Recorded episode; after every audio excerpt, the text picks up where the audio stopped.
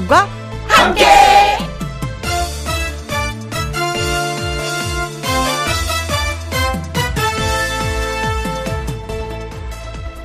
오늘의 제목 작은 거 하나 바꿨을 뿐인데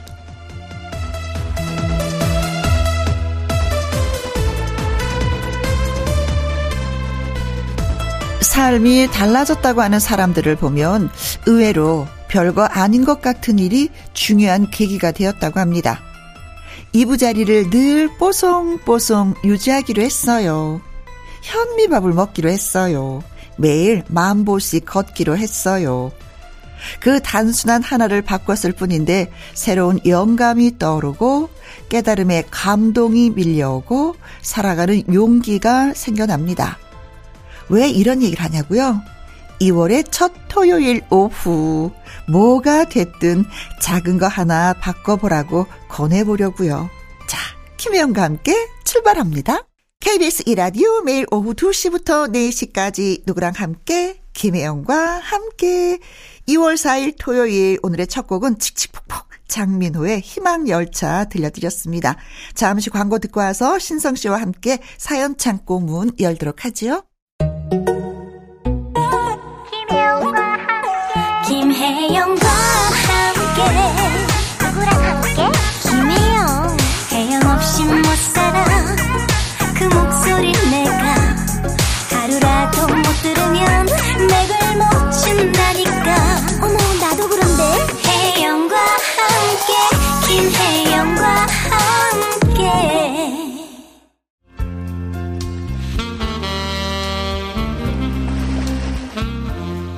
새 봄 소식처럼 손꼽아 기다리는 여러분의 이야기. 김혜영과 함께 사연 창고 오픈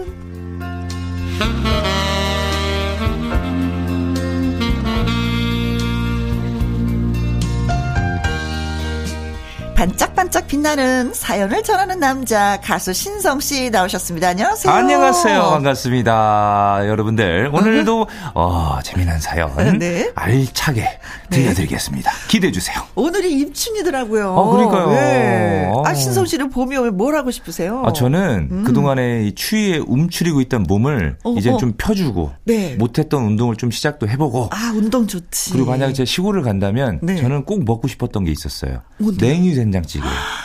아, 봄 소식을 네. 제일 먼저 알리는 맞아요. 냉이. 저희 그렇죠. 집 예, 옆에 텃밭 가면은 또 냉이들이 이렇게 스물스물 올라오거든요. 그 캐다가 조금 이렇게 씻- 씻어가지고 나 냉이 진짜 잘 뜯는데. 그래요. 아, 허미로 그냥 그냥. 그때쯤 되면 얼었던 밭이 녹아서. 맞아요. 더 맛있어요. 오, 냉이가 쑥쑥 뽑혀요. 그 향긋한 냄새 있잖아요. 냉이 향긋한 냄새. 너무 좋아 가지고. 알지. 근데 다듬기는 되게 어려워, 냉이가. 아, 그 누렁니만 좀 떼주고. 네. 예. 어, 맞아. 누렁잎 있는 거 어떻게 알았어? 야. 그게 얼었다가 맞아. 조금 이렇게 되면 이게 겨우 내내 자랐던 예. 게, 네, 네네네. 맞습니다.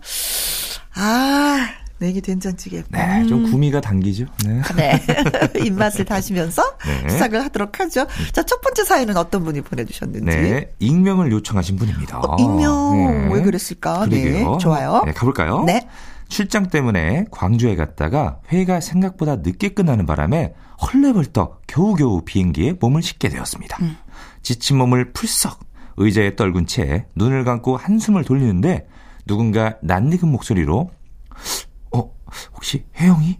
하고 제 이름을 부르더라고요. 아. 아 익명이니까 혜영이로 불러주세요 이렇게 돼 있네요. 아, 네네네. 뭐, 저, 저, 저로. 네, 네. 좋아요. 접니다. 네. 네, 순간적으로 어 누구지 하며 주위를 두- 주위를 두리번 두리번 거리는데 바로 제 옆자리에 앉아 있던 남자분이 갑자기 의자 손거리에 누워 있던 제 손을 잡는 거예요. 오. 깜짝 놀랐던 전 급하게 손을 뿌리쳤고 무례한 행동이 너무 화가 나서 그 남자분에게 한마디 하려는 순간 네. 저는 땡 얼음이 되고 말았죠.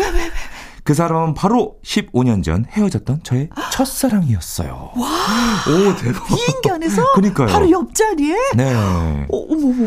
그 친구와 전 서류 정리 아르바이트를 하다 만나서 서로 사랑하게 되었고 네. 1년 반쯤 사귀게 되었습니다. 그 아인 군입대를 전 전쟁과 같았던 취업 준비에 바쁘다는 핑계로 서로 연락을 미루다가 서로에게 멀어져 갔고 음. 헤어지자 미안하다 인사도 없이 흐지부지 끊어진 사이였는데요. 네. 그렇게 15년이라는 시간이 훌쩍 흘러가 버렸던 거죠. 네.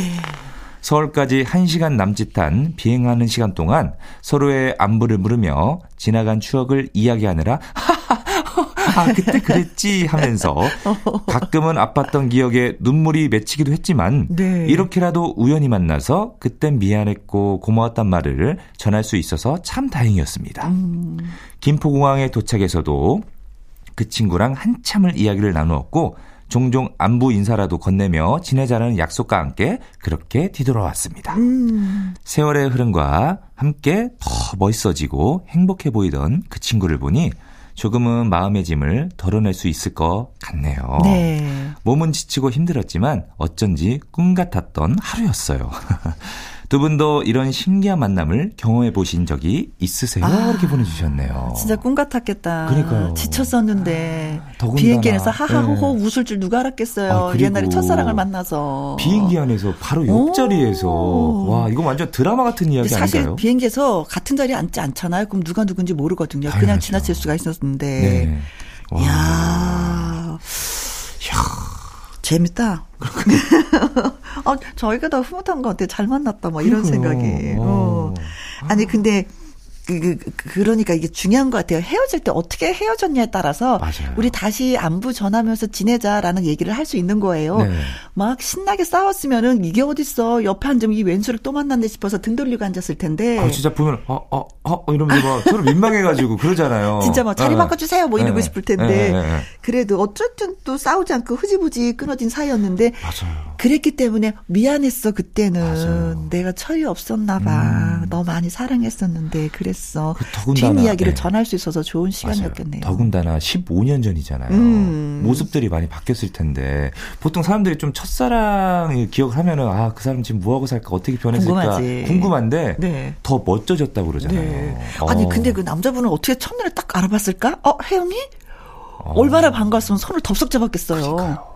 아, 음, 생각을 좀 많이 하고 있었나 보다. 음. 어, 첫사랑의 그, 그죠? 기분 좋음을. 그 남자분도 그 계속 얼마나 진짜 반갑고 그 헤어지고 음. 나서도 아 그렇지.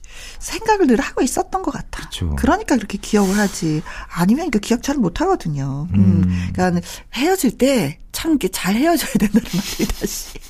어디 가서 왼수가 돼서 다시 만나지 않으려면은. 맞아요. 음, 잘 첫사랑을. 우연히 다시 만나보고 싶. 만약에 저였다면은 음. 그냥 저는 그냥 추억으로는 간직할 것 같아요. 아, 추억으로. 네, 네. 네, 네, 네. 그래요? 왜냐면 지금 제 나이가 39이거든요. 음. 결혼했겠죠. 그 만약에 있으면은 지금쯤 그렇지. 결혼했겠죠. 네. 음, 네. 결혼을 했겠지. 네. 음, 네.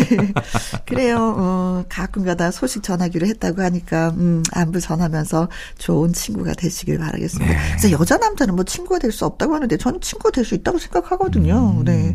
그래요. 음, 저희까지도 다 기분이 좋아지네요. 그러니까요. 그런 만남이 이어졌다는 자체가. 음, 훈훈했습니다. 네. 네.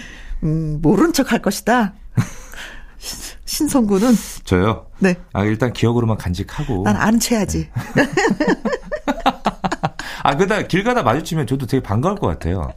근데 길 가다가 서로 알아볼까? 스- 스쳐 지나가게 되기 때문에. 어렸을 때 만났던 기억들은 좀 많이 변하니까 못 알아볼 수 있겠지만 음. 좀 이제 성인이 돼서 만난 사람들은 뭐 길거리 그럴까? 가다는 뭐 예. 음, 예. 그래요.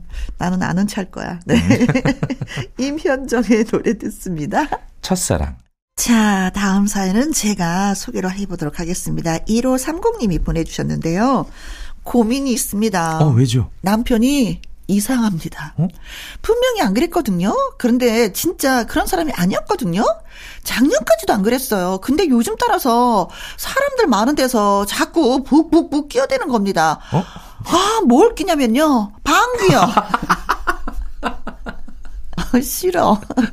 벌써부터 싫어질라 그래. 사람들이 있는 데서 자꾸 창피하면 그런 단들이 있을 때 그러는 것도 싫은데 사람들이 있는 데서도 그러니까 아 창피하면 제 몫이 되는 겁니다. 엘리베이터에서도 어, 정말 여기서도 푹 아이 친구 엄마가 집에 왔는데도 푹 진짜 참다 참다 저는 남편을 붙잡고 말했습니다. 내가 참말로다가 창피해서 못 살겠어. 좀 참아. 혼자 있을 때만 끼라고. 그랬더니 남편이 뭐라고 하는 줄 아십니까? 그럼 당신도 끼요. 대화가 불가능해. 아니, 이 사람 대체 왜 이러는 걸까요? 나이가 들면 뭐랄까, 뭐, 수침심이라든가, 뭐, 체면, 뭐, 이거 차린다고 하는 거. 이거, 이게 좀 없어지나요? 하셨습니다. 아. 좀 없어지는 거 있어요. 아이고. 음, 그냥 내 편한 식으로. 네. 그, 그래 내가 편하면 그만이지 뭐 다른 사람한테 얘기하면 어떻게 비슷한 말든 알게 뭐 이러는 게 있는데 네. 사실은 나이가 들면 들수록 매너는 더 지켜줘야지 더 품위가 있어지는 거거든요. 제 이런 걸 봤거든요. 어, 어, 정말 그래서 이렇게 많이 웃었구나. 가끔가다 정말 네. 그 강남 쪽 넘어갈 때 차가 너무 많이 막히니까 네. 지하철을 이용할 때가 한 번씩은 있어요. 네. 그러면 어, 어. 대게 서 있다 보면 은 아버님 속에 아버님이 아버님이 갑자기 푹 계세요. 근데 이게 방귀 소리도 네.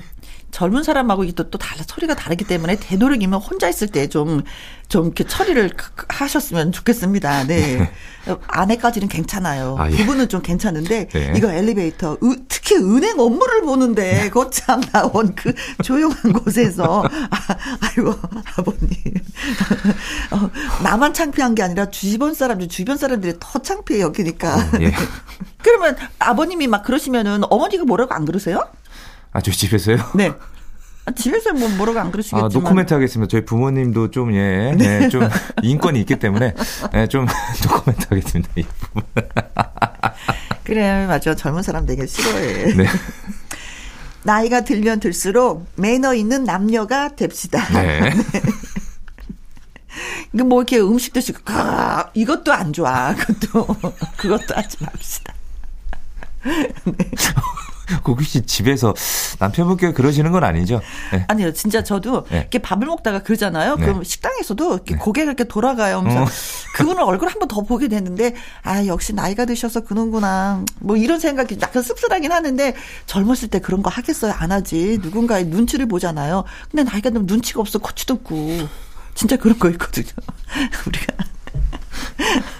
젊은이들에게 네. 모범이 되게 우리가 알겠습니다. 행동을 합시다. 네. 이거는 좀 삼가합시다. 그렇죠. 네. 네. 자, 남편의 자유로운 방귀 때문에 네. 창피하면 나의 몫이라고 하셨던 1530님을 생각하면서 저희가 골라봤습니다. 윙크의 노래입니다. 북구, 북구. 아우, 부끄러 자, 김희영과 함께 사연지 않고 다음은 어떤 분이 보내오셨는지. 네, 아직 그 북에서 못 태어나셨군요. 자, 이번 사연은 익명 요청하신 분입니다. 아, 또 익명이에요. 음, 네. 음. 제목이 제 고충을 들어주셨으면 좋겠습니다입니다. 네. 무슨 사연일까요? 네. 네. 어, 전 6남매 중 막내입니다. 네네네네. 오, 네, 네, 네. 저랑 비슷하시네요. 음. 네. 이 얘기를 하면 대부분의 사람들은 오, 사랑 많이 받고 컸겠어. 부럽다. 아직도 집에 가면 귀염둥이겠어? 이렇게 아, 반응을 오시겠죠. 엄청 많이 했을 것 그렇죠, 같은데요. 그렇죠. 네. 이렇게 말들 합니다. 그런데요. 막내라고 다 좋은 게 아닙니다. 그렇죠. 아직도 힘든 점이 있습니다. 아직도? 아직도 누나 형들은 저를 애 취급합니다. 음~ 예뻐서 우쭈쭈쭈 아이고 우리 박둥이 이런 취급이 아니라 저를 놀리려고 하는 애 취급입니다. 저는 이거 100% 공감합니다. 그래요? 제가 본가에 내려와 쉬고 있으면 뚱! 집 잘 지키고 있었어? 무섭지 않았어? 어이구 대견한데. 하, 저도 이제 30대 중반을 향해 가는데 대체 이게 무슨 소리인지. 어. 그리고 뚱이라 함은 어, 막둥이의 애칭이라고 하는데 아. 그 막둥이의 그 둥 있잖아요. 맞아, 네. 맞아, 맞아. 그것도 마음에 안 듭니다. 뚱이라고 부르지 말라고 화를 내도 들은 척도 안 합니다. 알았어, 알았어. 아이고, 와, 야, 뚱, 이거 화내니까 진짜 무섭다. 진짜 무서워, 무서워. 겁난다. 화 풀어. 응? 알았지? 결혼 약속한 여자친구를 처음 집에 데리고 왔던 날. 오, 뚱의 여자친구야? 얼레리 꼴레리 얼레리 꼴레리 우리 뚱이 다 컸대요. 아 진짜 하지 말라고 하지 마. 아 아이고 진짜 뭐 손도 잡고 저 퐁다고 그랬어? 아유 부끄러. 얼레리 꼴레리 얼레리 아, 진짜 하지 말라니까. 다 같이. 아유, 정말 너무 창피했습니다. 음. 제 여친한텐 저도 멋진 오빠인데도 말이죠. 음. 어릴 땐 어리다고 심부름 시키고 그렇지. 자기들끼리 얘기할 땐 애들은 가 애들은 가 껴지지도 않았고 커서도 여전히 애 취급이고 음. 얼마 전에 형 누나들이 명절에 말싸움했는데 네. 그 틈에 껴서 야 너는 누구 편이야? 어? 그리고 왜 제 편 드냐? 어? 다시는 막내 혜택 없을 줄 알아라. 어? 협박도 당하고. 물론 육남매라 좋은 점도 아예 없다면 거짓말이겠지만 네. 저는 아직도 너무 피곤합니다. 전국에 계신 막내들은 다 공감할 거라고 생각합니다. 이렇게 보내주셨습니다. 공감합니다. 저도 네. 오남매 중에 막둥이거든요. 아직도 막내 취급하는 게 싫어요? 네. 음. 그리고 그런 게 있어요. 뭐 이렇게 가족들끼리 모여서 누나들끼리 모여서 뭔가 얘기할 때도 네. 뭔가 저기 되면 야 네가 뭘 한다고 아~ 약간 이런 게 있어요. 어, 어 네가 뭘 알아? 누나 누나 서른아홉에 막 다 알았잖아. 나도 네. 다 알아. 네. 그래야지. 그리고 저는 어렸을 때 진짜 심부름 되게 많이 했거든요. 잔심부름 다 하죠. 뭐. 야 저희가 저것 좀 사와. 어, 이거 어. 좀, 그리고 해. 1번이 시키면 2번으로 넘어가고, 맞아요. 2번이 시키면 나중에는 이제는 5번, 6번이 이제 심부름을 하게 되는 거잖아요. 그래서 저는 항상 주말 되잖아요. 음. 저는 밖으로 도망갔어요. 같이 있지 않으려고 심부름하지 않으려고. 음. 근데 막둥이 되면 되게 좋은 게 뭐냐면요. 네. 누나들이 다 크잖아요. 네. 그러면 누나들이 저 옷도 사주고 맞아. 또 용돈도 주고. 맞아. 예, 되게 예. 저도 육남매인데 막내 동생이 지금도 마흔이 훨씬 넘었거든요. 그래도 막둥이 취급당하잖아요. 그래도 그냥 아련해요. 네, 네. 이렇게 딱 보면은 눈물이 왈칵 나요. 네. 아유, 이 우리 집에서 막내였는데 이게 산다고 이게 아둥바둥 하는구나. 이 뭐라도 막 집어주고 싶은 거 있잖아요. 네. 어, 집에 오면은 그냥 보내기가 너무 미안해. 맞아요. 야, 뭐라도 가져가. 야, 이거 이거 냉장고 뒤지고 이거 뒤지고 저거 뒤지고 다 뒤지게 되고. 어. 그런 게 있어요. 또 막내는 막내대로 뭐 그런 게 있겠지만 또 위에 어, 언니 누나들은 형들은 또 그게 있어. 맞아요. 마음이 짠한 게 있어. 어, 아 우리는 엄마 아빠 사랑을 많이 받았는데 얘는 어리다는 막내라는 이유로 그 사랑도 덜 받았는데 음. 뭐 이런 마음도 있고. 네. 그러니까 집에서는 그냥 막내 역할 하고 밖에서는 어른 역할을 하면 어떨까? 아, 그렇죠. 어 그거 괜찮지 않아요? 어, 뭐, 그전에는 좀 그랬는데, 네. 요즘에는 집에서 좀 스타 대접을 받고 있죠. 아. 또, 또, 또, 그게 있구나. 뉴스타, 신성, 네. 그리고 누나들이 요즘에, 음. 어, 한참 뭐 방송에 좀 잘 되고 있으니까, 음. 음. 아, 누나들이 그냥 이게 이게 주변에서 막 그런 네. 막 사람들 이야기 들으니까 막 되게 아, 기특하다고. 동생이 동생이 신성이라면서요. 네. 뭐 이러면서 네. 또 한마디 하면 또 아니, 또 모르는 좋아서. 사람들은 또 여기 제 뭐 말들이 막 나오고 있으니까 되게 뿌듯하대요. 어, 그렇구나. 그래요. 사랑 주면 주는 만큼 다 받으시기 바라겠습니다. 네. 음, 이건 막내 어떤 특권 같아. 맞아요. 되게 좋아 보이는데 본인은 싫으니까 싫은 거니까 그래 얘기해도 식구들이 받아들이지 않으니까 어떡하면 좋아. 이걸. 방송으로 하소연했으니까 조금 이제 그, 저기 네. 누나 뭐 형들이 좀 들어주셨으면 좋겠습니다. 조금 이거를 벗어난 방법이 있어요. 어떤 이제는 좀 약간 어른티에게 딱 행동하거나 뭔가 네. 좀 집에 일 있을 때 먼저 이렇게 나서서 하면은 아우 우리 박동희가 이제 어른이 다 됐구나. 네네 네, 네, 네, 좀 인정을 받게 돼요. 네. 인정받는 거 돈 많이 내는 건데. 맞아요. 맞습니다. 네, 맞습니다. 맞습니다. 자, 돈 많이 버셔서 그냥 팍팍 쓰시기 바라겠습니다. 집안일을 위해서. 영탁입니다. 막걸리 한 잔. 이번 사연은 김연숙 님이 보내오셨습니다. 혜영 신성 씨 안녕하세요. 네, 안녕하세요. 반갑습니다. 친정 엄마께서 저희 집에 오셨어요. 함께 살았던 세월보다 떨어져 산 세월이 훨씬 많은데 이번에는 제가 일을 좀 오래 쉴 것 같아서 집에 오시라고 하니 흔쾌히 오셨습니다. 저녁을 먹고는 제가 반찬을 어중간하게 남겼더니 엄마께서는 아이고, 아깝다잉 하시면서 그릇을 깨끗하게 비우셨습니다. 음. 상을 물리고 커피 한 잔을 마시고 있는데 딸이 야근을 하고 와서는 배고프다고 밥을 달라고 해서 제가 상을 차렸지요. 딸이 입이 짧은 애라 고기 서너 점을 남기고 안 먹는 거예요.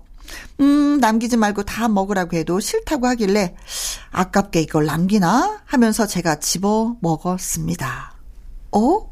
저는 피식 웃고 말았죠. 어, 왜죠? 제가 남긴 반찬은 엄마가 다 드시고 딸이 남긴 건 제가 또 먹고 아. 엄마랑 딸은 담는다는데 이런 모습도 비슷하네 싶어서요. 어.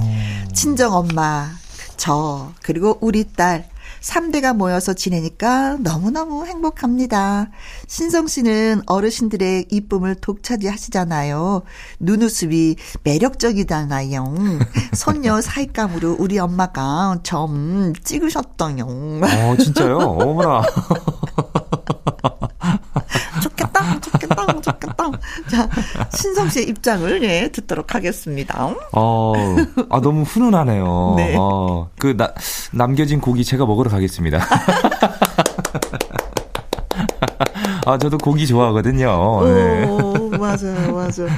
아, 진짜 이게 가족이라는 게 이런 것까지 다 담는 것 같아요. 아, 그러니까요. 그렇죠. 네, 네. 또 엄마가 먹다가 남긴 거 딸들은 잘 안 먹어요. 저도 신기한 게 뭔지 아세요? 음. 저희 어머니가 항상 음. 식당을 가거나 어디 가거나 제가 남기면은 어머니가 아깝다 다 드세요, 그거를. 음. 근데 저도 밖에 나가서 이제 동료 아니면 친구들 먹다 보면은 네. 자꾸 남겨요. 네. 야 이거 아까운 거 왜 남겨 하면서 저도 먹게 되더라고요. 어, 어 그렇지, 네. 그렇지. 하... 참 사랑은 내리 사랑이라는 게 맞긴 맞나 봐. 네. 음, 음. 참 가족이 참 따뜻하고 음 좋다는 걸 다시 한 번 더 느끼는 그런 예 사연입니다. 나만이 느끼는 거죠. 먹으면서 우리 딸의 반찬을 집어 맞아요. 먹으면서 내가 또 이러고 있네. 아니 근데 오늘 진짜 입춘이다 보니까 사연들이 음. 다 너무 따뜻하고 막 훈훈해요. 그래요. 어.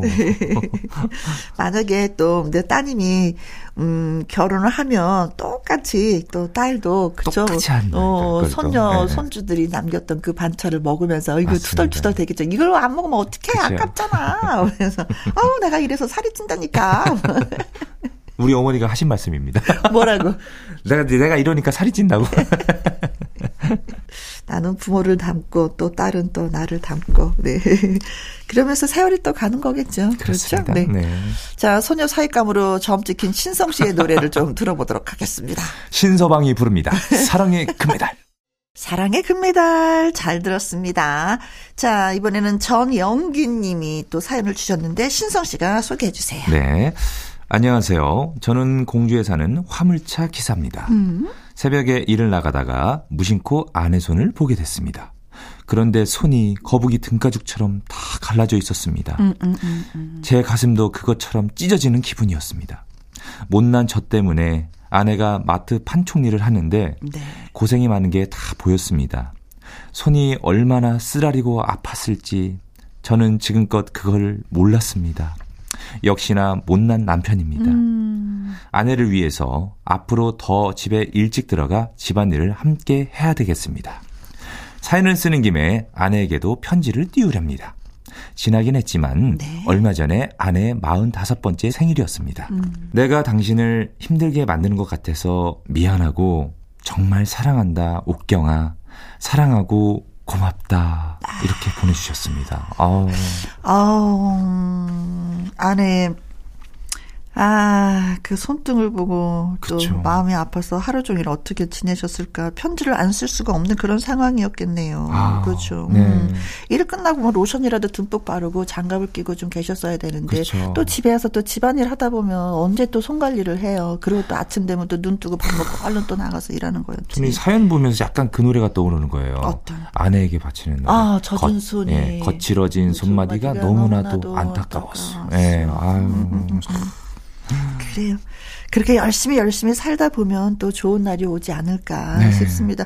화물차 기사, 이 화물차를 운전하는 것 자체도 진짜 많이 아, 힘들다고 하시더군요. 피곤하고 음. 또 운전이 또 얼마나 이게 힘든, 그러니까 되게 이것도 보면은 네, 잠을 쫓으면서 일을 하시는 네, 거잖아요. 되게 위험한 상황도 많이 오거든요. 아유, 정말, 서로가 네. 서로를 많이 보듬으면서 또 사랑하시면 또다 음. 나았지 않을까 싶습니다. 두 분이 정말 열심히 사시는 분들이신 것 같아요. 그래요. 네. 젊었을 때 사랑해 이거는 좀 달콤하기도 하지만 나이 들어서 사랑해 이거는 진짜 묵직함이 배어 있거든요. 네. 저, 저 깊숙한 곳에서 그래 함께 살아줘서 이런 얘기를 나한테 하는구나라는 음. 그 무게감이 또 있긴 해요. 맞아요. 그 음. 무게감을 느끼는 예 사랑하고 고맙다. 예. 글을 또 남겨주셨습니다. 네. 저는 손을 보면은 음. 그동안 내가 어떻게 살아, 그러니까 훈장이라고 생각해요. 내가 그렇죠. 열심히 살았구나. 네. 네. 저희 부모님, 예, 두 분도 음. 농산일을 계속 해보시면서 음. 지금 다 거칠어지시고 막 다 손 이런 데 다 막 뼈가 다막 틀어지시고 막 그러셨거든요. 손톱 깎을 일이 없잖아요. 손톱이 다 닳아서 네. 일을 하시면. 네. 아. 그래요. 음, 더 많이 힘내시고, 더 많이 사랑하시고, 아껴주시고, 네. 아자아자, 그리고 좋은 날이 많았으면 네, 좋겠습니다. 네, 아내분의 성함이랑 너무나도 똑같아서 태진아 씨의 노래를 저희가 선택을 했습니다. 음, 음, 태진아? 옥경이. KBS 이라디오 김혜영과 함께 1부 마무리할 시간입니다. 사연이 소개되셨던 익명 사연자분 1530님 그리고 또 익명 사연자분 김연숙님 전영기님에게는요 속눈썹 영양제 그리고 풋크림 함께 보내드리도록 하겠습니다. 강혜연의 천치 바보야 노래 듣고 2부는 연예계 팩트체크로 다시 돌아오도록 하죠. 네 고마웠어요 신성씨. 다음 주에도 뵙겠습니다. 네.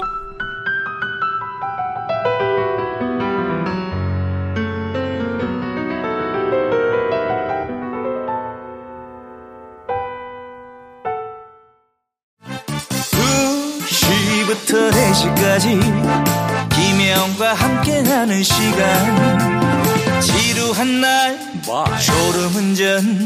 김혜영과 함께라면 저 사람도 웃고 이 사람도 웃고 여기저기 벅장개소 가자 가자 가자, 가자. 김혜영과 함께 가자.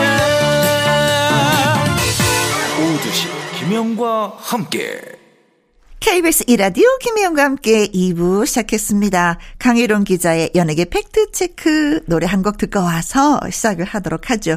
이출의 간만에.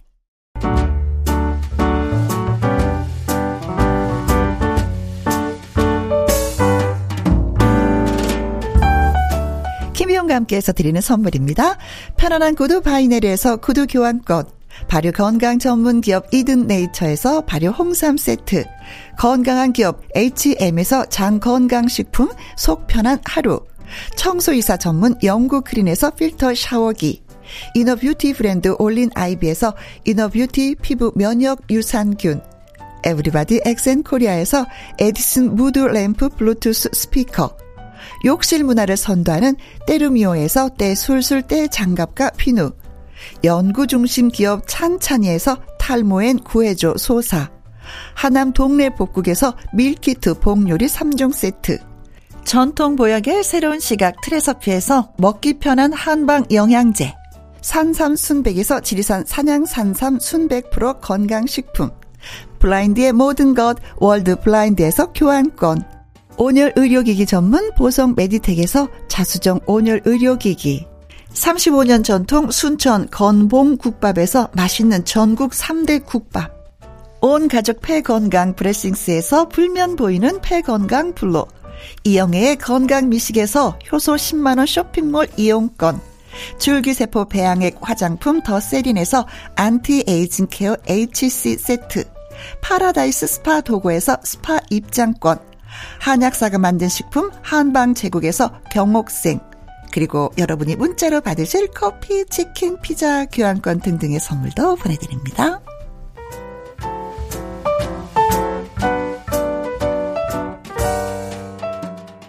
지금부터 슛 들어갑니다. 영화 한 편 찍으시죠. 액션. 엔딩에 키스신 있다 참고하시죠. 이번 한 주 동안에는 어떤 연예가 뉴스가 있었는지 찬찬히 짚어볼까요?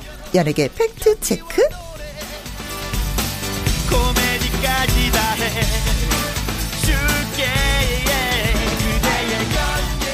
강일홍 더 팩트 대중문화 기자님 나오셨습니다. 안녕하세요. 네, 안녕하세요. 네.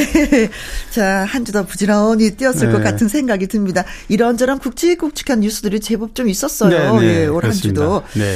자, 처음 이야기 나눠볼 주제는 역시 송중기 씨. 그렇죠. 이번 네. 주 초부터 굉장히 어 화제가 됐던 네. 내용인데요. 뭐, 알고는 있었지만, 알고는 있었지만 그래도 아, 혼인 정- 신고했어요 네, 하니까. 혼인 신고했고 우리가 어 뭐 작년부터 어느 정도 추측은 했지만 네. 영국 어 영국인 배우 출신이죠. 네. 지금은 뭐 연기 활동은 뭐 잠시 중단했다 그러는데 어 같은 연기자 출신이고 네. 또 국제 결혼이고 그렇죠. 그래서 이제 송중기 씨가 혼인 신고 법적 부부가 됐고 그걸 본인이 직접 이제 알렸습니다. 음. 그렇죠. 어 그래서 어 사실만 송중기 씨 결혼은 이전에 그 송혜교 씨와 태양의 후예 이후에 네. 굉장히 좀 관심사였거든요. 그렇죠. 두 사람의 행보만 어떤 작품에 출연하느냐도 관심이었고. 음. 근데 공교롭게도 송중기 씨가 작년에 뭐 재벌집 막내 아들, 뭐 네. 빈센조 이런 큰 작품에서 굉장히 두각을 이슈 해외에서도 두각을 나타냈었는데 네.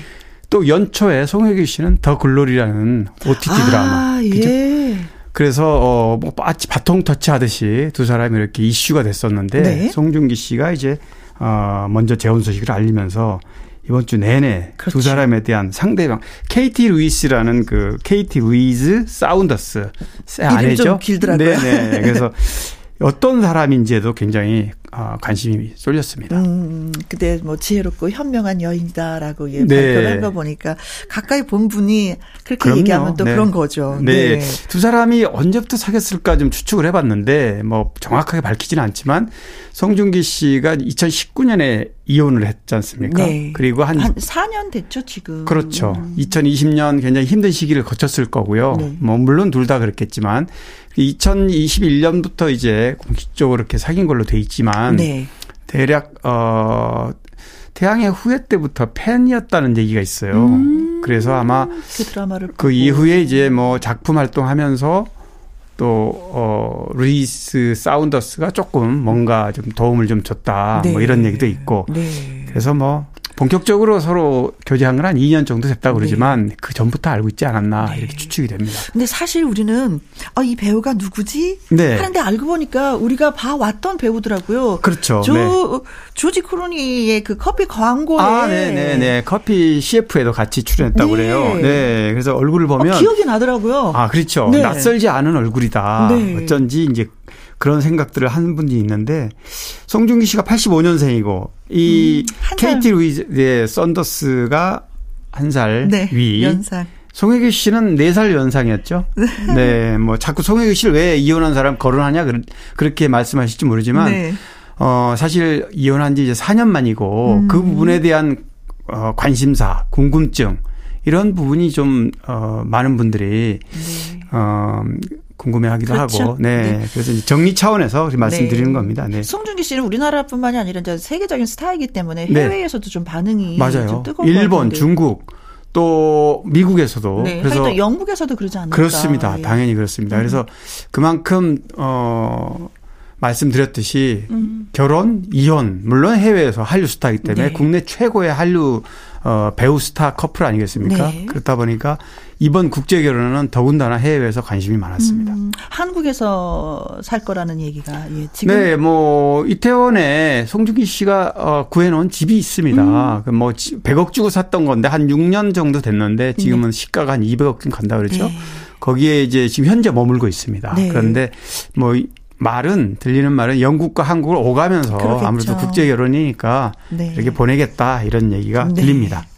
어, 헤어질 결심에 탕웨이가 음, 한국인 며느리가 됐을 때 네. 와 했었는데 이제는 송중기 씨가 영국의 사유가 됐어요. 맞아요, 그렇네요. 네. 네, 지금 행복해 하시는 만큼 영원히 계속해서 행복하시길. 바라겠습니다. 네. 우미숙 님의 신청곡입니다. 세정의 꽃길. 자, 꽃길 잘 들었습니다. 이번에는 배우 심은하 씨 얘기가 또 네. 솔솔 올라오고 있어요. 아, 다시 심은하 씨 컴백이다 얘기도- 아니다. 네네. 그래서 뭐 복귀한다. 그래서 깜짝 놀랐죠. 네. 물론 심은하 씨가 복귀한다면 2001년 이후에 거의 22년 만이기 때문에 그렇죠. 심은하 씨는 뭐 우리 그런 사례가 있잖아요. 고현정 씨가 어, 재벌과 그렇죠. 결혼했다가 은퇴했다가 다시 은퇴했다가 또 다시 이제. 복귀를 했는데 뭐 성공적인 복귀를 했고 음. 워낙 화제 중심에 섰던 배우였다 보니까 네. 어, 복귀 이후에 그다음에 어 행보에 대해서도 계속해서 관심이 있었습니다. 음. 아, 사실 씨가 또 네. 보고 싶기도 해요. 그렇습니다. 네. 굵직굵직한 작품들을 워낙에 많이 그렇죠. 남겼기 때문에 또 다시 복귀해도 그런 작품을 남기지 않을까. 그렇죠. 음. 22년 만이니까 이제 쉬운 살이 관 넘어서 이제 원숙한 그런 모습으로 그렇죠. 어떤 연기를 할지 굉장히 궁금하고 실제로 어 국회의원 좀 아내죠. 네, 그래서 결혼 지상욱. 음. 예 결혼한 이후에 어 내조만을 하고 뭐 선거 때나 가끔 이렇게 어 그쵸, 카메라에 얼굴, 어쩌다 음. 한 번씩 비칠 정도고 어 육아 자녀들 교육에만 어 이렇게 전념하고 있었는데 이번에 복귀한다. 그래서 어 복귀설이 딱 등장을 했습니다. 음. 어 심은하 씨를 올해 활동하는데 계약을 했다 이렇게 발표를 했는데 맞아요. 심은하 씨 측에서 특히 남편이 음. 무슨 소리냐 전혀 사실 무근이다 이렇게 나와서 도대체 뭐가 진실인지 네. 궁금했잖아요. 네. 그런데 이제 어한 2, 3일 정도 지나니까 어느 정도 내막이 나왔습니다. 아, 어이 바이포엠이라는 바이포엠 스튜디오라는 네. 이 콘텐츠 제작사인데요. 네. 여기서 거짓말 할 리가 없다고 봤고 네. 어, 공식적으로 자료를 어, 배포를 했기 때문에 심은하 씨 역시 그, 거짓말 할 일이 없지 않습니까? 그렇죠. 근데 알고 보니까 중간에 누군가가 심은하 씨를 사칭을 해서 아. 대리인으로 사칭을 해서 자 심은하 씨를 어 복귀를 시키겠다. 도장을 찍고 계약서를 만들고 이런 어, 지금 좀 어, 현재 지금 조사 중인데요. 아, 네. 그러니까 콘텐츠 쪽에서는 15억을 줬다 계약금으로. 그렇죠. 계약금으로 받지 않았다. 받은 일이 없고 계약서 쓴 적도 없다. 네, 그러니까 중간에 어떤 배달 사고와 그렇죠. 사기네요. 사기죠. 사기극이죠. 이게 사실이라면. 근데 이럴 가능성이 굉장히 큰 걸로 지금 현재까지 음, 오늘까지 제가 취재한 바로는 그렇습니다. 음, 그래서 네. 어 이름도 등장을 했지만 그 뭐 이모 씨란 분인데 네. 뭐 물론 저 전혀 모르는 사람인 걸로 봐서 아. 이쪽에 어 기획사 관련 사람은 아닌 것 같고 네네네. 일단은 어 15억이라는 돈이 공중 분해가 됐으니까 네. 이거는 뭐 보통 일이 아닌 거죠. 그래서 이제 민형사 아마 소송으로 들어가지 않을까. 네. 어, 이 콘텐츠에서도 웬만한 회사 그냥 그냥 회사가 아니기 때문에 그렇죠. 좀 세세하게 면밀히 다 살펴봤을 텐데 어떻게 그렇게 그런데 이제 사기를 작정하고 치면 뭐 여러 가지 위조 서류도 있을 테고 음. 네. 그런데 또 한 가지 좀 의혹이 있었던 부분이 있었습니다. 왜냐하면 심은하 씨가 사실 무근이라고 했을 때는 네. 뭔가 주가에 영향을 주기 위한 가짜가 아닐까 이제 이런 의혹 의심도 들었는데 네. 이런 사기 가능성이 커졌기 때문에 네. 뭐 양쪽 다 피해가 될 가, 피해자가 될 가능성이 많죠. 아 지난번에도 한 번 또 복귀한다라고 하다가 또 그게 작년에도 그랬었죠. 예, 그런 적이 있었죠. 작년에도 작년에 그런 의심이 들었던 부분이 바로 그 부분이거든요. 음, 음, 뭐 음, 주가 부양에 이렇게 이용당했다. 뭐 이런 얘기가 나, 나오고 흐지부지 됐기 때문에 음. 네. 올해도 그런 의심을 받을 수밖에 없었죠. 네. 심은하 씨는 마지막 승부라는 그 드라마를 네. 통해서 이제 대스타가 됐고 아, 그렇죠. M도 네. 있었고 네. 청춘의 덫, 8월의 크리스마스, 아. 미술관 옆 동물원. 네. 22년 만에 얼굴을 다시 한번 볼 수 있을까 했더니 이제 그것은 또 아닌 걸로. 예, 네. 근데 심은하 씨는 이번 어, 이 논란 이후에 한마디 나온 게 있습니다. 좋은 작품 나오면 언제든 음. 아. 복귀한다. 이게 이제 어떤 워딩이기 때문에 네, 네. 뭐 당장은 아니지만 네. 완전 은퇴는 아니라고 네. 봐도 될 것 같습니다. 어, 마음의 네. 눈 항상 열어놓고 그렇죠. 있는데 좋은 작품이 예, 네. 관건이 되겠습니다. 심은하 씨가 1994년 드라마 마지막 승부에서 정다슬 역으로 큰 인기를 누렸었죠. 그 드라마의 주제가 오늘 좀 들어보도록 하겠습니다. 김민교의 마지막 승부. 강희론 기자의 연예계 팩트체크.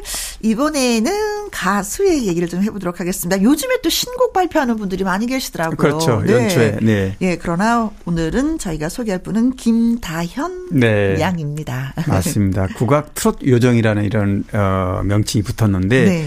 11살에 초등학교 5학년 때 음. 어, 오디션 프로에 등장해서 어, 준우승 했고 네. 그 다음에 또 1년 2년 뒤에 또 다른 오디션 프로에서 또 3등을 하고 이렇게 네. 해서 아 정말 그 어린 나이에 음. 굉장히 어렵거든요. 왜냐하면 본인도 얘기했지만 100명이 도전하면 99명이 탈락하고 한 명이 그렇죠. 올라가는 그런 곳이다 보니까 아 그런데 그 어린 나이에 정말 좀 대단한 과정을 거쳐서 네. 지금 스타가 됐죠. 네. 더군다나 뭐 그 다른 분들은 성인이니까 노래만 부르면 되는데 다현 양은 학생이기 때문에 네. 공부까지 같이 병행을 해야 되는. 입장이기 때문에 네네. 참 많이 힘들었을 것 같아요. 더 힘들었고요. 15이라는 이제 어 쇼케이스 신곡 네. 발표가 있었어요. 저도 갔다 왔습니다. 아. 그 아버지가 그 김봉곤 훈장이라고 그렇죠. 제가 얼마 한 30년째 형 동생 하는 사이라 청학동 네. 형님 꼭 오셔야 됩니다. 그래서 사실은 우리 기자들이 취재를 갔는데 네. 저는 이제 별도로 가서 그러셨어요. 어 한번 좀 지켜보고 예, 노란 어, 드레스 입고 얘기하는 거 맞아요. 너무 예쁘더라고요. 같이 사진도 찍고 그랬는데 어 키가 크세요. 엄청 많이 컸더라고요. 어 그런데 이번에 어 발표했던 세 곡은 타이틀곡이 동시 세 곡이에요. 음, 음. 엄마 어즈버 이젠 알겠더이다. 네. 자, 트리플 타이틀곡. 통상 한곡 타이틀곡이잖아요. 그렇죠. 한 곡을. 어, 그런데 노래가 너무 좋아서 음. 전부 19곡을 발표를 했는데 어, 그 목요일 날이 네. 중에서 이제 세 곡을 타이틀곡으로 붙이고 그 중에서도 메인곡을 엄마란 곡을 엄마. 뮤직비디오로 이렇게 영상을 보여주는데 찡하더군요. 네. 그 저희는 그냥 씩 가서 엄마라는 단어 들으면 찡한데 15살이더라고요. 네네, 네. 15살인데 엄마라는 생각을 하면 눈물이 난다라는 표현을 해요. 그래서 좀 이상할 것 같지만 네. 이해가 가요. 왜냐하면 어 김다현 양이 사남매의 막내거든요. 네. 그러니까 이제 어, 언니가 둘 있고 음? 오빠가 있고 이래, 이런데 예, 지금 엄마가 이제 막내 김다현 양을 방송에 데리고 다니면서 전국 방방곡곡 다니면서 음. 엄청 고생한 이런 내용들을 이제 떠올리면 네. 눈물이 난다 그래요. 네. 네.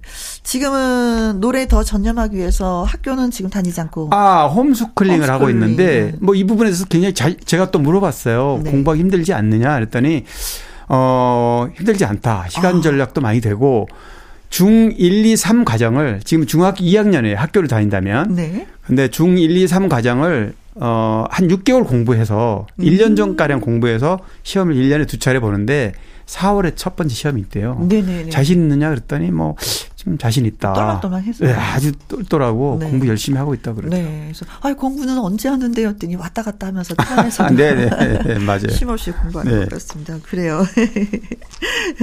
자, 그럼 새 앨범의 타이틀곡이죠. 김다연의 엄마 들어보겠습니다.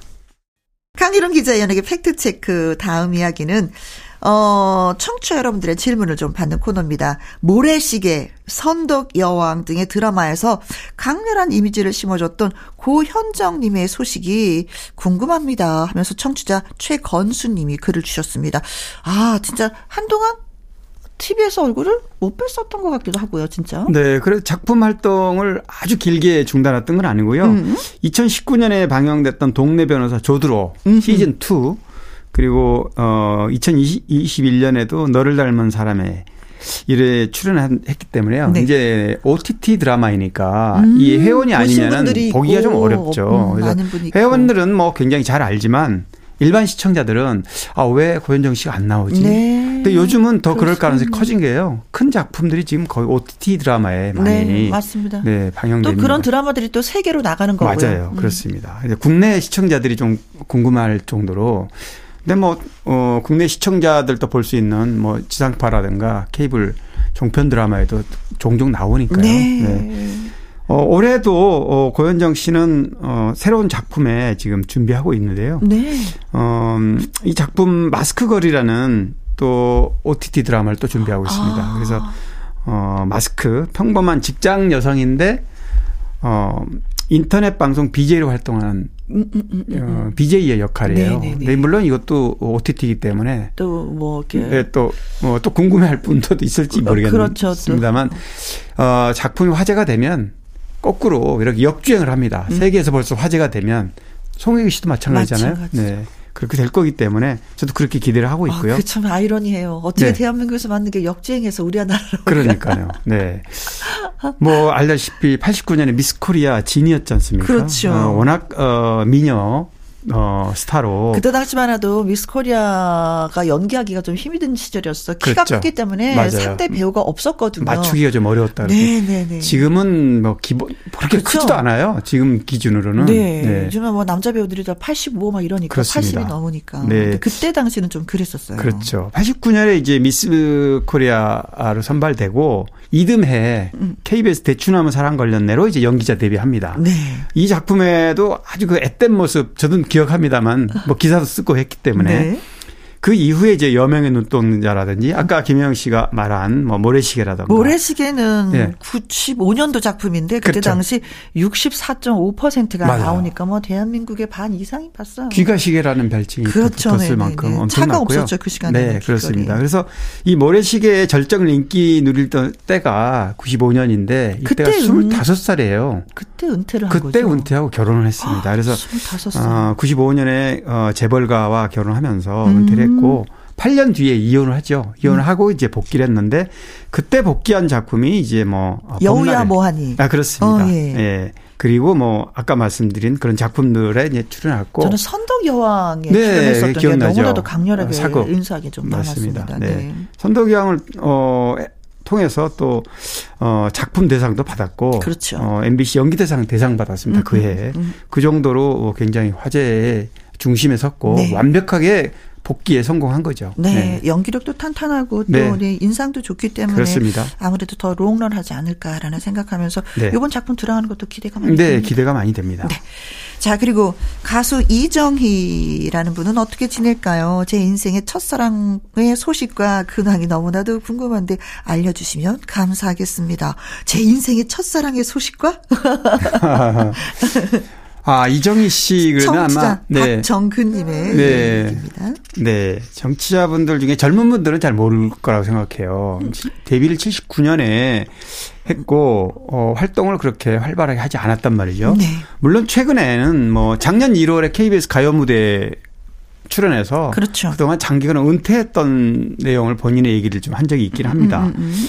어, 79년에 TBC 동양방송 대학가요제 경연대 그렇죠. 그대 생각이란 뭐 이 그대 생각이란 노래가 사실상 뭐 굉장히 기억에 남을 음, 만한 음, 음, 음. 노래고요. 또 뭐 그대여. 그대여 그대여 하지 말아요. 그래 그런 노래. 바야야. 뭐, 예, 예. 네, 저희 같은 시대 굉장히 감미롭고 아주 어, 발라드 곡으로 어, 히트했던 곡들인데 네. 이런 곡들로 굉장히 어 인기를 누리다가 네. 어 사실 83년에 은퇴를 선언한 거면 너무나 빨리 한 거 아니겠습니까? 그렇죠. 10대 가수 여자 가수 부분, 네. 10대 가수 그리고 KBS 방송 음악 대상 가요 그렇죠. 부문 여자 가수. 네. 뭐 여러 가지 그 방송에서 방송 지상파에서 주는 상들을 네. 받았는데 그만큼 뭐 독보적으로 인기를 누렸다는 얘기죠. 그러면서 갑자기 미국 행을 선택해 버리면서 은퇴를 네. 했어요. 어, 자- 뭐 그게 자세히 알려지진 않았지만 미국으로 건너가면서 그 좀 뭔가 석연치 않긴 하지만 음. 결혼을 합니다. 그리고 결혼한 지 또 10년 만에 음. 어, 이혼을 소식을 또 알렸고 뭐 자, 자녀분들은 둘을 뒀다 그러는데 미국에서 패션 디자이너로 좀 활동을 했고요. 아, 2015년에 이제 한국으로 돌아와서 가수 활동을 하는데 사실 뭐 어, 아시다시피 거의 한 30년 남짓 그렇죠. 활동을 30년 만에 중단하면 네. 트렌드도 싹 바뀌어 있고. 어 사실 다시 컴백해서 복귀해서 재기한다는 거는 굉장히 어려운 겁니다. 맞습니다. 그래서 어 그렇기 때문에 궁금해하시는 분들이 있는 거죠. 음, 음, 음. 만약에 그렇지 않고 재기에 성공해서 노래가 히트했다 그러면 네. 어 지금도 왕성하게 활동을 할 텐데 그 정도는 아니고요. 지금 청취자분께서 궁금해 하시는 것처럼 예, 궁금해 하는 분들이 이렇게 사연을 주면 어 아까 말씀드렸듯이 이제 가요 무대 같은 데서 네, 이렇게 가끔 출연하는 거죠. 네. 지난번에 김영과 함께도 출연을 한 적이 있었는데 네네. 여전히 예 아름다우시더라고요. 저 건강하게 때 지인들과 함께 네네. 뭐 지낸다고 하시면서 네. 어 얘기를 전해준 적이 있었는데 음 언제나 그 활짝 웃는 그 미소는 여전하세요. 맞아요. 네. 보기가 좋았었습니다. 그렇습니다. 그때도. 네.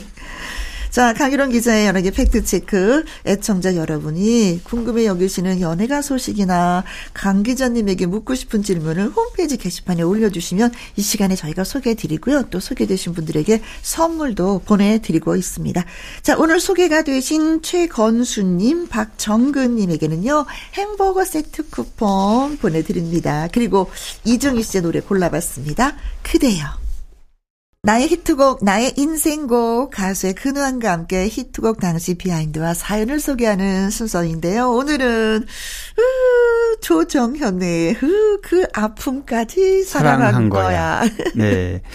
조정현 씨, 저도 가끔 이제 통화를 한 번씩 해요. 오, 작년에는 어, 그렇습니다. 형이, 형이, 어, 영화 배우 고 신일용 씨라는 거는 아마 네네네. 아, 들어보신 적 네, 있죠. 작고하셨죠. 네. 신일용 씨의 본명이 조수현 씨입니다. 그러니까 조정현 씨 친형입니다. 음. 네. 작년에도 제가 뭐 그 소식도 듣고 음. 뭐 기사도 쓰고 그랬는데 어, 조정현 씨는 사실 왕성하게 활동한다기보다는 네. 지금 현재 상황을 얘기하면은 이제 논현동에서 private 클럽을 운영하면서 네. 무대에 가끔 이제 개인 아. 음, 지인들하고 이런 그러니까 private 클럽이니까 대중적인 그런 어 공간은 아니고 네. 회원들 중심으로 이렇게 하는 그런 아, 공간이더라고요. 네. 최근에 통화하니까 이제 거기에 코로나 이후에 음, 뭐 집중하고 음악 무대를 완전히 떠나지는 않았다. 그런 얘기를 하더라고요. 네. 예. 조정현 씨의 그 아픔까지 사랑한 거야. 이건 80, 어, 89년에 네. 조정현 씨가 어, 한양대 연극영화과 바로 졸업한 직후에 네. 이게 발표된 노래입니다. 당시에 진짜 혜성처럼 등장한 신인 가수 조정현. 네. 아, 굉장히 빠르게 어, 다운타운가에 입소문이 난 노래인데요. 음. 이 노래가 어 당시에 당시에 최고 음악 순위 프로그램이 KBS 가요톱 10이었어요. 그렇죠. 네, 여기에 3연속 정상에 올랐고 굉장히 승승장구해서 정말 어 골든컵까지 갈 기세였는데 음. KBS가 당시에 80년대 후반에요. 파업이 파업이 있었죠. 파업. 있었죠. 그렇죠. 네, 물론 KBS뿐이 아니고 뭐 제가 몸담았던 어 신문사도 거기도 뭐. 파업에 저도 아직 가- 기자였는데 당시에 그때도 뭐 어, 파업이 언론사 파업이 좀 이렇게 음. 본물처럼 일어나던 네네네, 시기였습니다. 맞습니다. 그 시기간 좀. 네, 그래서 파업 때문에. 프로그램이 중단을 하니까 아 방송 프로그램이 되지를 않으니까 이게 계속 승승장구하던 노래가 탄력을 받아서 올라갈 수가 올라가야 있었는데. 되는데 세 번 정상 정상 오르고 그냥 끝나버려 굉장히 아쉬, 아쉬워하더라고요. 지금도 아쉬워해요. 네. 그만큼 굉장히 어 화제가 됐던 노래고요. 네. 그때는 분위기가 뭐 발라드, 댄스, 락, 트로트 다 거의 전 장르가 아주 그냥 앞다퉈 발표됐던 시기고 네. 노래들이 굉장히 많이 풍성했었어요. 그렇습니다. 네네네. 좋은 노래도 많았고 네. 가수들도 보면 뭐 어, 많았고. 네, 김민우, 박정운, 변진섭, 양수경, 윤상, 이상우, 활동하시는 네, 분들. 이런 분들이 당시에 막 음. 70년대 후반부터 90년대까지 어, 발라드 곡을 굉장히 많이 발표했고요. 음, 그 틈바구니에서 조정현 씨 노래가 굉장히 두, 두각을 냈던 어, 그 아픔까지 사랑한 거야. 네. 라고 할 수 있겠죠. 애잔하잖아요, 이 노래. 막 네, 애틋하고. 가사도 그렇고. 뭐지? 이 사랑 노래가 눈 내리는 날, 그 사랑하는 여인을 밤새도록 이렇게. 네, 뭐 그런 이런. 내용이라서. 네. 전 이거 오랜만에 뮤직비디오를 봤더니 송승헌 씨하고 아, 김희선 네. 씨가 그렇죠, 연기를 나오죠. 하셨더라고요. 네. 저도. 공항에서 어, 막 뛰어다니면서 뭐 맞습니다. 하는 어 그 풋풋함이 네 다시 한번 느껴졌습니다. 아 진짜 노래는 오래됐는데 아직도 이렇게 불리는 거 보면 명곡은 명곡이다라는 생각을 했었어요. 맞습니다. 아, 이제 명곡이라고 할 수 있죠. 네. 어, 조정현 씨가 그러면 왜 그렇게 왕성하게 활동을 안 했느냐. 네. 좀 그것도 궁금해서 물어봤더니 역시 소속사하고의 갈등 때문이었다. 아 그때 네. 당시는 소속사가 진짜 갑 갑 갑 갑이었어요. 네, 소속사 행포가 네. 조정현 씨가 좋은 곡을 많이 낼 수 있었고 어, 대중에게 알려질 수 있는 그런 기회였는데 네. 워낙 목소리가 좋고 음. 가수가 실력이 있었기 때문인데 어, 아. 결국은 일집 끝나고 나서 네. 소송이 소송을 갖고 어, 소송에 뭐 이기긴 했지만 음. 상처를 많이 입은 거죠. 네. 그래서 이집부터는 본인이 직접 다 제작을 했다 그래요. 음. 근데 이 독립군 가수라는 게 매니저 없는 독립군 가수가 약점이 뭐냐면 노래를 홍보할 기회가 굉장히 그렇죠. 줄어듭니다. 그렇죠. 그러니까 아무리 좋은 노래라도 대중에게 다가갈 기회가 준다면 음. 히트하기가 어려운 거죠. 음, 음, 음, 음, 맞습니다. 어쨌든 뭐 그때 많은 분들이 소속사의 그 갈등으로 인해서 힘든 과정을 거쳤기 때문에 지금은 많은 후배들이 그렇죠 네. 계약하는 데에 있어서도 그렇죠. 음, 시스템화가 잘 갖춰져서 달라진 거죠. 그렇습니다. 음. 그리고 위상도 높아졌고요. 그래서 네. 소속사보다는 아티스트, 아티스트가 좀 훨씬 더 주가 되는, 그렇습니다. 네. 주가 되는 게 바람직한 거죠. 그렇죠. 그래서 좋은 노래를 많이 부를 수 있고 네. 또 그게 거꾸로 갑과 을이 바뀌어서 또 너무 그렇게 갑질해도 되는 건 아닙니다. 그거는 인성의 문제이기 때문에 음. 네. 그런 부분은 뭐 팬들이 다 조정을 해주겠죠. 이건 뭐 혼자 하는 작품이 아니라 함께 네. 하는 작품이기 때문에 그렇습니다. 서로가 보듬으면서 가야지 네. 이게 갈등으로 갈 일은 좀 아닌 것 같습니다. 네. 자, 그래요. 음. 너무나도 좋은 노래였는데 더 많은 곡을 낼 수가 있었는데 아쉬움을 좀 뒤로 하면서 저 조종현 씨 노래 한번 들어보도록 네. 하겠습니다. 그 아픔까지 사랑한 거야. 이 노래 들으면서 강일훈 기자님 우리 다음 주에 또 만나는 거 잊지 마시고요. 네, 수고하셨습니다. 고맙습니다. 3814님의 사연입니다. 김희영과 함께를 듣긴 자주 듣는데 문자는 처음입니다. 제 나이 64. 뇌병변 장애인으로 8년이라는 세월을 보내왔습니다. 집안에서의 소소한 일은 제가 혼자서 해요. 아내는 직장에 나가고요. 라고 하셨습니다. 음, 많이 힘드셨겠네. 음, 저희가 보내드릴 수 있는 건 마음속으로 응원하는 것과 박수예요. 더 많이 힘내시기 바라겠습니다. 박수 보내드릴게요. 이 경란님, 12살 딸에게 사자성어를 알려주었는데, 제가 과유불급은 지나친 것은 모자란 것과 같으니까 한쪽으로 치우치지 않는 게 중요해. 라고 얘기했습니다. 그러자 우리 딸이 뭐라고 한 줄 아십니까? 엄마, 저는 방학인데 지나치게 공부하는 것 같아요. 한쪽으로 치우치지 않는 게 중요한데. 그래서 하나를 알겠지만 아이들이 이렇게 또 센스 있게 말을 한다니까는요. 어, 뭔 말을 못 하겠어요, 진짜 딸한테도. 자, 예, 예쁘게 잘 키우시기 바라겠습니다. 예, 끝으로 준비한 노래는 노사연의 사연입니다. 9024님의 신청곡이기도 해요. 내일 오후 2시에 우리 다시 만나요. 지금까지 누구랑 함께, 김혜영과 함께.